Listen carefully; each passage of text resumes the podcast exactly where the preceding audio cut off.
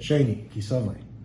So it's very similar to the first Aliyah. There's also a Vidoy, but this is called Vidoy Meiser.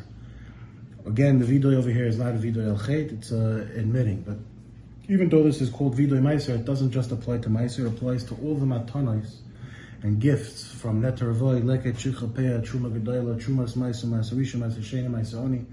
All the Matanos that are supposed to go to the poor, to the Levi, to the Kohen. So what happens is in the Shemitah, in the seven-year cycle, basically every three years there's a certain order that repeats itself. It's called a three-year cycle.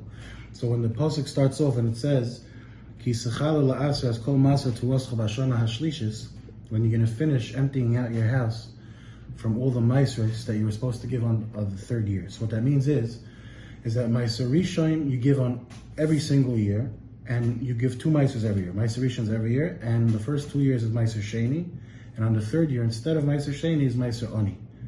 So the first two years you have maaser rishon, maaser sheni, and the third year maaser rishon and maaser oni, and then that process repeats itself every three years. So that's what it means when it says the third year over here, meaning it's the last year of that of that cycle. So on the fourth year, which is and the seventh year, which is the year after the three-year cycle, you you have this mitzvah of biur. Biur means that you have to make sure every single fruit ends up by its proper address, and what you're supposed to eat in Yerushalayim, you brought to Yerushalayim. Was supposed to go to the poor, goes to the poor.